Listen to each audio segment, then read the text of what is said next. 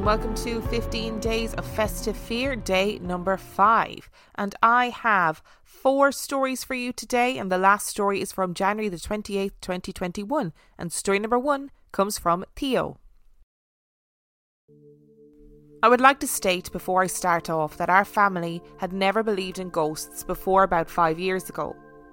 We had moved house to a rented property while we waited for the completion of our new house. The rented property was a new build on one of these small estates with around 10 properties on the close. The close was called Holy Cross Close and had been named after the stately home that had burnt down some 50 years earlier. We moved into the house that was right in the middle of the estate. I've never been scared or spooked out by much in my life except for this house. It just had something odd about it the way everything was shady and dark even when you looked from the outside in. It got even worse when you entered the property. The walls were thin and it was always cold. Standard in a spooky house, I know. And that was despite the fact that the heating would bang away throughout the day. The layout of the house was bizarre as well, with a lot of right angled corridors and dark rooms. It just had the chills about it. We obviously didn't realise how spooky this place would become. After about a month of living in the house, we started to notice weird things, such as items moving or vanishing and turning up in different places. We also had a cat at the time, which used to meow and watch something walk around the house and follow it. We thought nothing of it at the time, as the cat was fairly old, and we thought it was starting to go mad. However, the cat then started to disappear off upstairs and sit by my mum and dad's walk in wardrobe cupboard doors and just stare. Again, we thought nothing of it at the time, but I always found this place chilling, as it didn't have a light and was always dark even on a bright day. We moved out of the house after only four months there, and we thought nothing more about it. Until I walked into the kitchen of our new house and overheard a conversation about a lady my dad had seen while living there. I begged him to tell the story, but he said he would never say as it scared him so much. My dad doesn't scare easily or spook easily. However, he said it gave him the chills to think about it. I managed, however, to coax the story out of him after telling him about this podcast, and here it is. It was a weekday night, and as per usual, my parents went to bed at around 10:30, just after the news. My mum went straight to sleep, and my dad read for another half an hour and then turned in himself. He then states that he woke around two or three o'clock in the morning, feeling intimidated by something like he was about to experience a fight. He rolled over to look at his watch, and in the walk in wardrobe cupboard, he saw a white female torso sticking out the top of the cupboard. He states that she was talking to him, just looking intently at him with a cross facial expression. My dad, being the person that he was, got up out of bed and went to see if it was real. Surprisingly, it disappeared before he could get close enough to get a proper look. He went back to bed, only to be woken again at around 4am to the same feeling. The woman was again looking at him, and this time he stayed in bed and studied her. She stopped and looked at him for another 30 seconds before moving back into the cupboard. He never saw this lady again while living in the house. However, this was not the end of the saga as we later found out that my dad was not the only man on the estate to have seen this woman. Having confirmed that he wasn't drunk, ill, or imagining it, my mum did some research and found some disturbing information. It turns out the Lord of Holy Cross Manor had a wife that he used to beat, starve, and lock in a cupboard as punishment. She died in a cupboard from malnutrition and illness. This today is the only ghost encounter our family has experienced but by far more terrifying by the fact that it's backed up by an article and a story. Right, because if I was that dad, I would definitely be thinking, I'm dreaming, or it's sleep paralysis, or whatever. And then to find out that a, that a woman was kept in a cupboard and starved. Like, if you were ever going to haunt anywhere, or if anyone were aware was ever going to hold emotional distress, that cupboard would be it. And if you were ever going to haunt people, it'd be men if you had experienced that while you were alive. Oh, and then to see her twice. Like, I don't know if people have two sessions of sleep paralysis in one night. Like, I, I genuinely don't know if that's a thing or if you only have it once and that, oh, I have no idea. But that is, That is freaky. And I, I don't know if it makes it worse or better when you find out a story that validates what happened. And story number two comes from Tiana. I don't really know where to start because I have a lot of stories. But I guess I'll start back to when I was 15 or 16 and I would spend a lot of time at my best friend Neve's house. I always felt really weird there, and so did she. I would especially hate the bathroom. I would make her stand outside if I needed to go, and that's how much I hated it.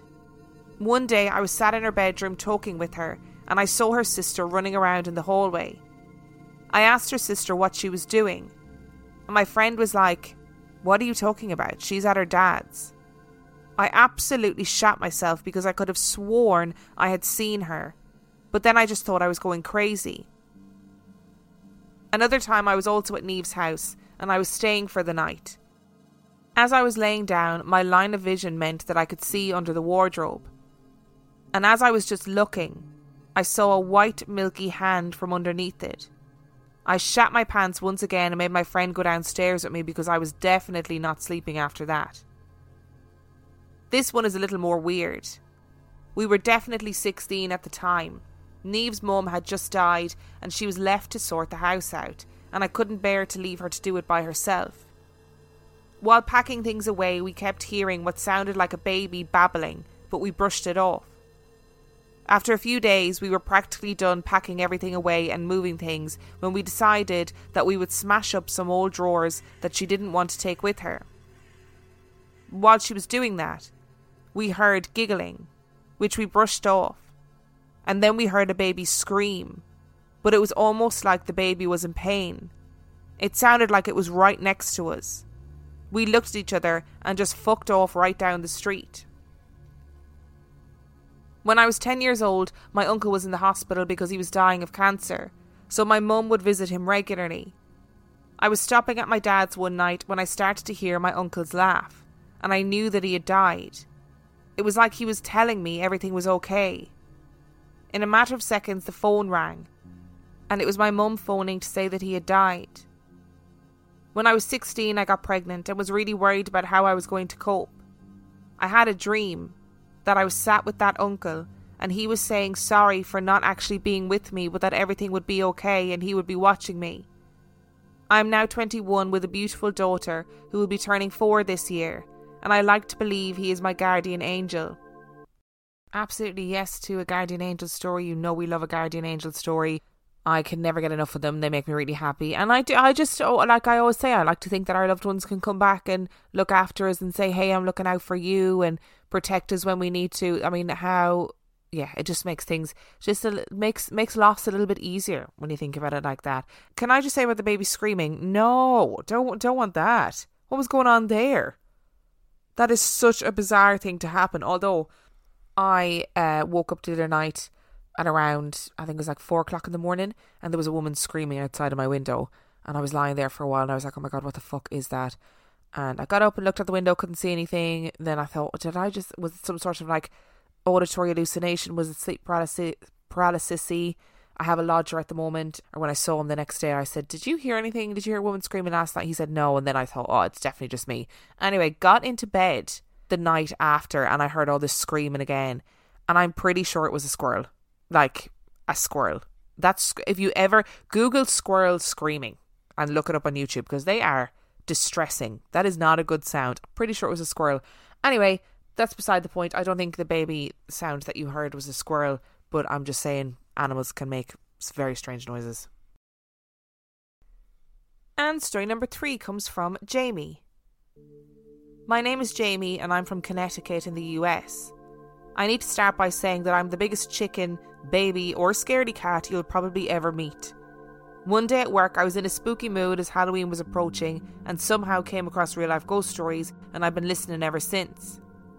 Now, it's known among family members and friends that I am the easiest person to scare.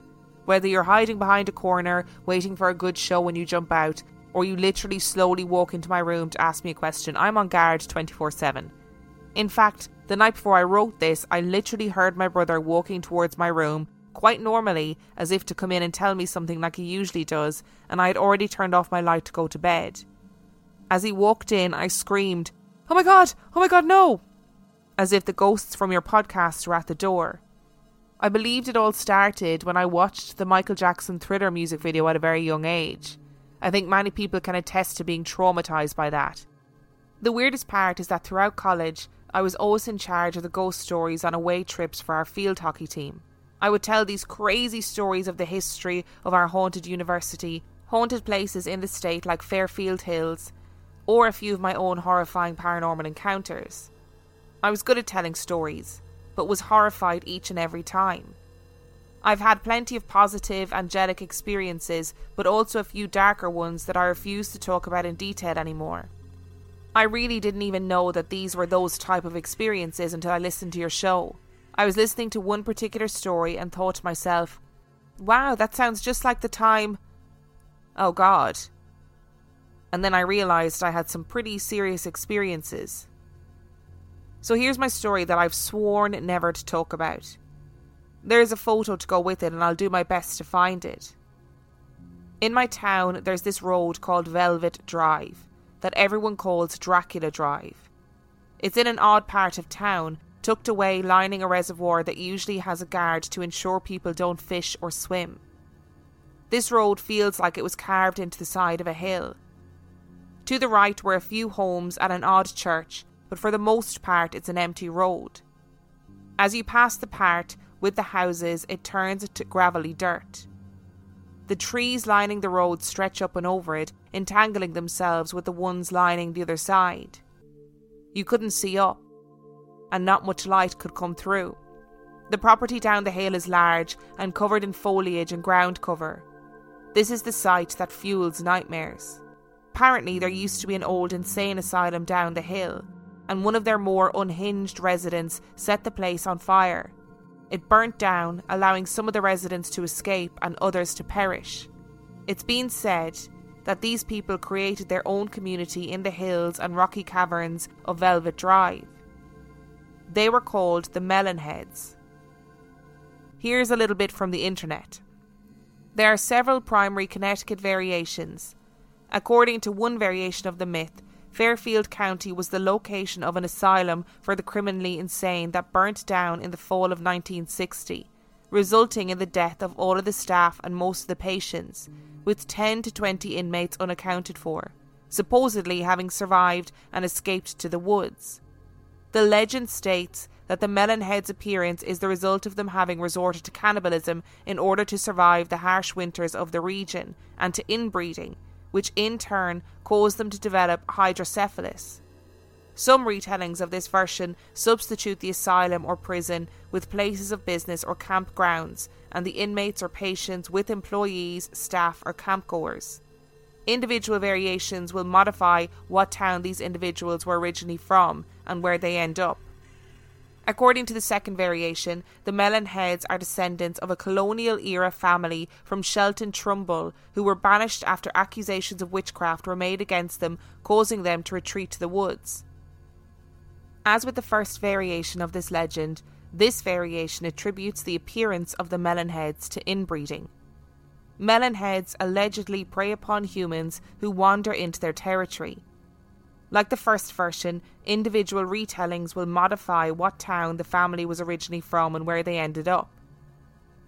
So the legend has it that if you drive down late at night to the middle of Velvet Drive and you get out of the car, keep the headlights on, and take a photo, they'll show up. Their spirits will surround the car and show themselves to you, but later. Only when you're off their road and in your own space. So naturally, as idiot kids, we went and it was against every fibre in my being to do this. Driving down, you feel this weight. We could have cut the air in the car with a knife. I started shaking and almost crying and yelling that we get this over with. We drove halfway down. I had my eyes closed the whole time and got out of the car. The headlights were on, the car was parked, and me and my friends stayed in the car while the guys got out to stand in front. We took the photo, looked quick, saw nothing, and I felt so relieved. We left thinking that wasn't so bad and went to get ice cream. We ordered and all sat down and decided to take a look at the picture. My friend pointed at one side and said, Hey, what's this? I thought he was joking, so I went back to my ice cream. And then he said, And this. I grabbed it and started looking for myself. The longer I looked, the more ghoulish green faces popped up. They were surrounding the car and us. They were of different shapes and sizes. To my horror, there was one in the car popping its head between my friend and me. They had long faces, large black eyes, and sharp, jagged teeth in a grin that could make you cry. The toddler behind me decided to have a tantrum and start to scream, and I jumped out of my skin and said I wanted to go home. They dropped me off, and I ran to wake up my mother and tell her what happened. I showed her the photo, and the colour left her face. She slowly raised her hand to her mouth and looked at me and said, delete that off your phone, go to your room, say your prayers, and ask for protection, and your brother will sleep in your room tonight. I nearly fainted. I've been the quietest, calmest child, led the most boring life, and here I am wondering how I even put myself in that position. My brother slept on the little sofa in my room for about a week until I felt I was okay. I will never go back to Dracula Drive, and I pray for the souls that are feeling so lost there. That was also so much scarier than I remember now that it's written down. So I have a nicer story if anyone needs it. When I was 13, my 15 year old sister abruptly went in for a routine appendectomy. Long story short, something went horribly wrong, and she left the surgery in a coma. We were able to see her and say our goodbyes, and about a week later, a few days before Christmas, she passed away. She was the purest, kindest human that loved her family in the best kind of way. A couple of days after she passed, I was still in shock. I was going to bed and I laid down with the lights off, and I asked her to let me know that she was okay.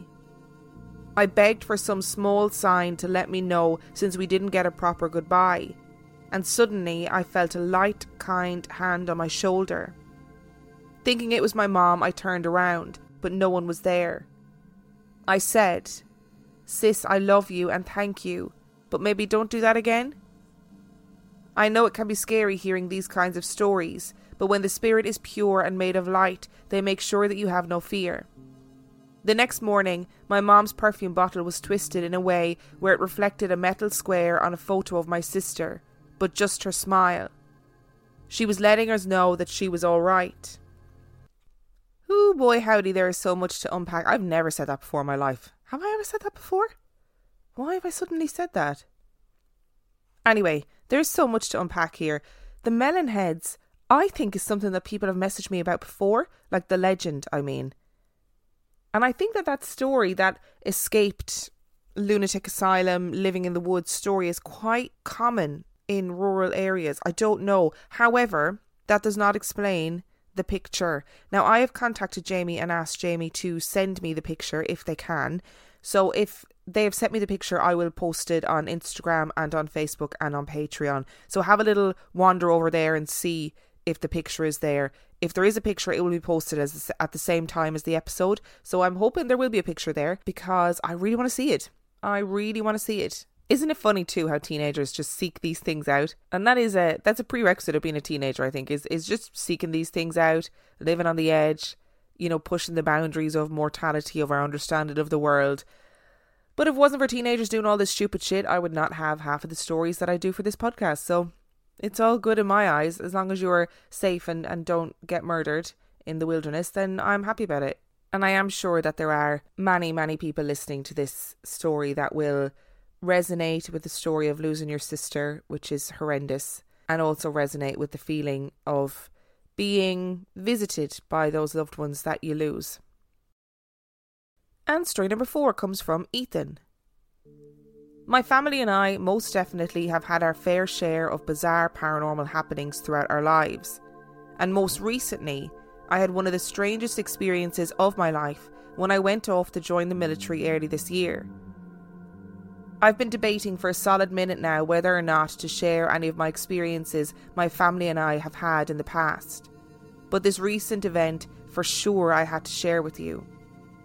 First, I must disclose that at the time this had happened to me, I had just joined the US military, so I can't give away any real names or the particular place this took place at. So, the strange event that occurred to me happened just a few days into being quarantined in a small old barracks out in the middle of nowhere. There were two floors to the building, and each floor had a group of guys living on it. Both floors had a door to it that would be locked at night, and every night one of us had to stand watch during the night. Standing watch is basically standing guard, making sure nothing happens during the night or that no one does anything stupid. Each level of the building had a group of other quarantining sailors in it, but there was no interaction with the floor above us. We rarely ever saw them, and they rarely ever saw us. We could only interact with the other guys on our floor, and we weren't allowed to leave the building. So quarantine was pretty dang boring. Every day, we pretty much sat in our beds doing nothing, except for talking to each other from across the room. Most of the time, it was so loud that we'd be told to shut the fuck up, and then it would be almost impossible to do so. My group was pretty rowdy, so shutting up almost never happened. One day, one of the guys on my floor, just for shits and giggles, decided it would be a great idea to bring up skinwalkers. Me, on the other hand, having been terrified by those tales as a kid by my grandmother, was far from interested in talking about them. This guy couldn't stop talking about skinwalkers. Bob just went on and on and on. He was non stop talking about them. I didn't particularly understand his enthusiasm about something that used to scare the shit out of me as a kid. I didn't want to straight up tell him to shut up because in a small barracks full of guys with nothing else to do, I wasn't looking to make myself a target. So he continued with his discussion about them. Eventually, he said the name so much that it started to make me a bit nervous knowing that if you say their name, it summons them, and if you think about them constantly, it gives them power over you. So I had it with him. Dude, just shut up, stop talking about them, I told him. He looked at me, almost smirking. I knew right then and there that I had made a huge mistake. Soon everyone was yelling, not talking, but yelling Skinwalker at me. So there I went and made myself a target. The rest of the afternoon was then full of the rest of the guys non stop talking about skinwalkers. After a while, I just didn't care anymore, and they soon realised that their fun was over. The next few nights would then become strange ones, if not terrifying for some of us. The following morning, we got up and did our normal routine brushing teeth, showering, getting dressed, etc. But there was a strange lethargy that filled the air for such a loud and crazy group like mine, no one was speaking to each other. For the whole day, there was a strange sensation that had come over us. Everyone in the room felt drained. Most of the guys barely moved. I felt like I was watching zombies in action. One of the guys even made a remark about how it was strange that everyone was feeling exhausted and no one had been talking all day. The very next morning, the strange sensation continued to leak out into the air, and everyone felt drained of all their energy. The only change was that the guy who had the midnight watch that night was freaking out. We thought he was joking, but he explained that there was someone standing in the window of the door to our floor, staring back at him, smiling the whole time that he was on watch.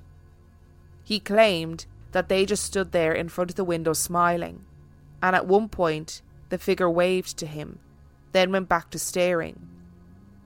We just reassured him that it was most likely one of the guys upstairs and not to worry about it, even though each floor was locked at night. In fact, the door was locked by one of our instructors each night, so no one had a key to unlock it and go staring at the guy on the watch. The next day, another guy who stood watch the night after was freaking out as well. He claimed that he saw someone too, he said he saw what looked like our main instructor standing outside the window staring back at him, smiling. We all just shrugged this off. We just came to the conclusion that it was either their imaginations or someone was trying to fuck with us.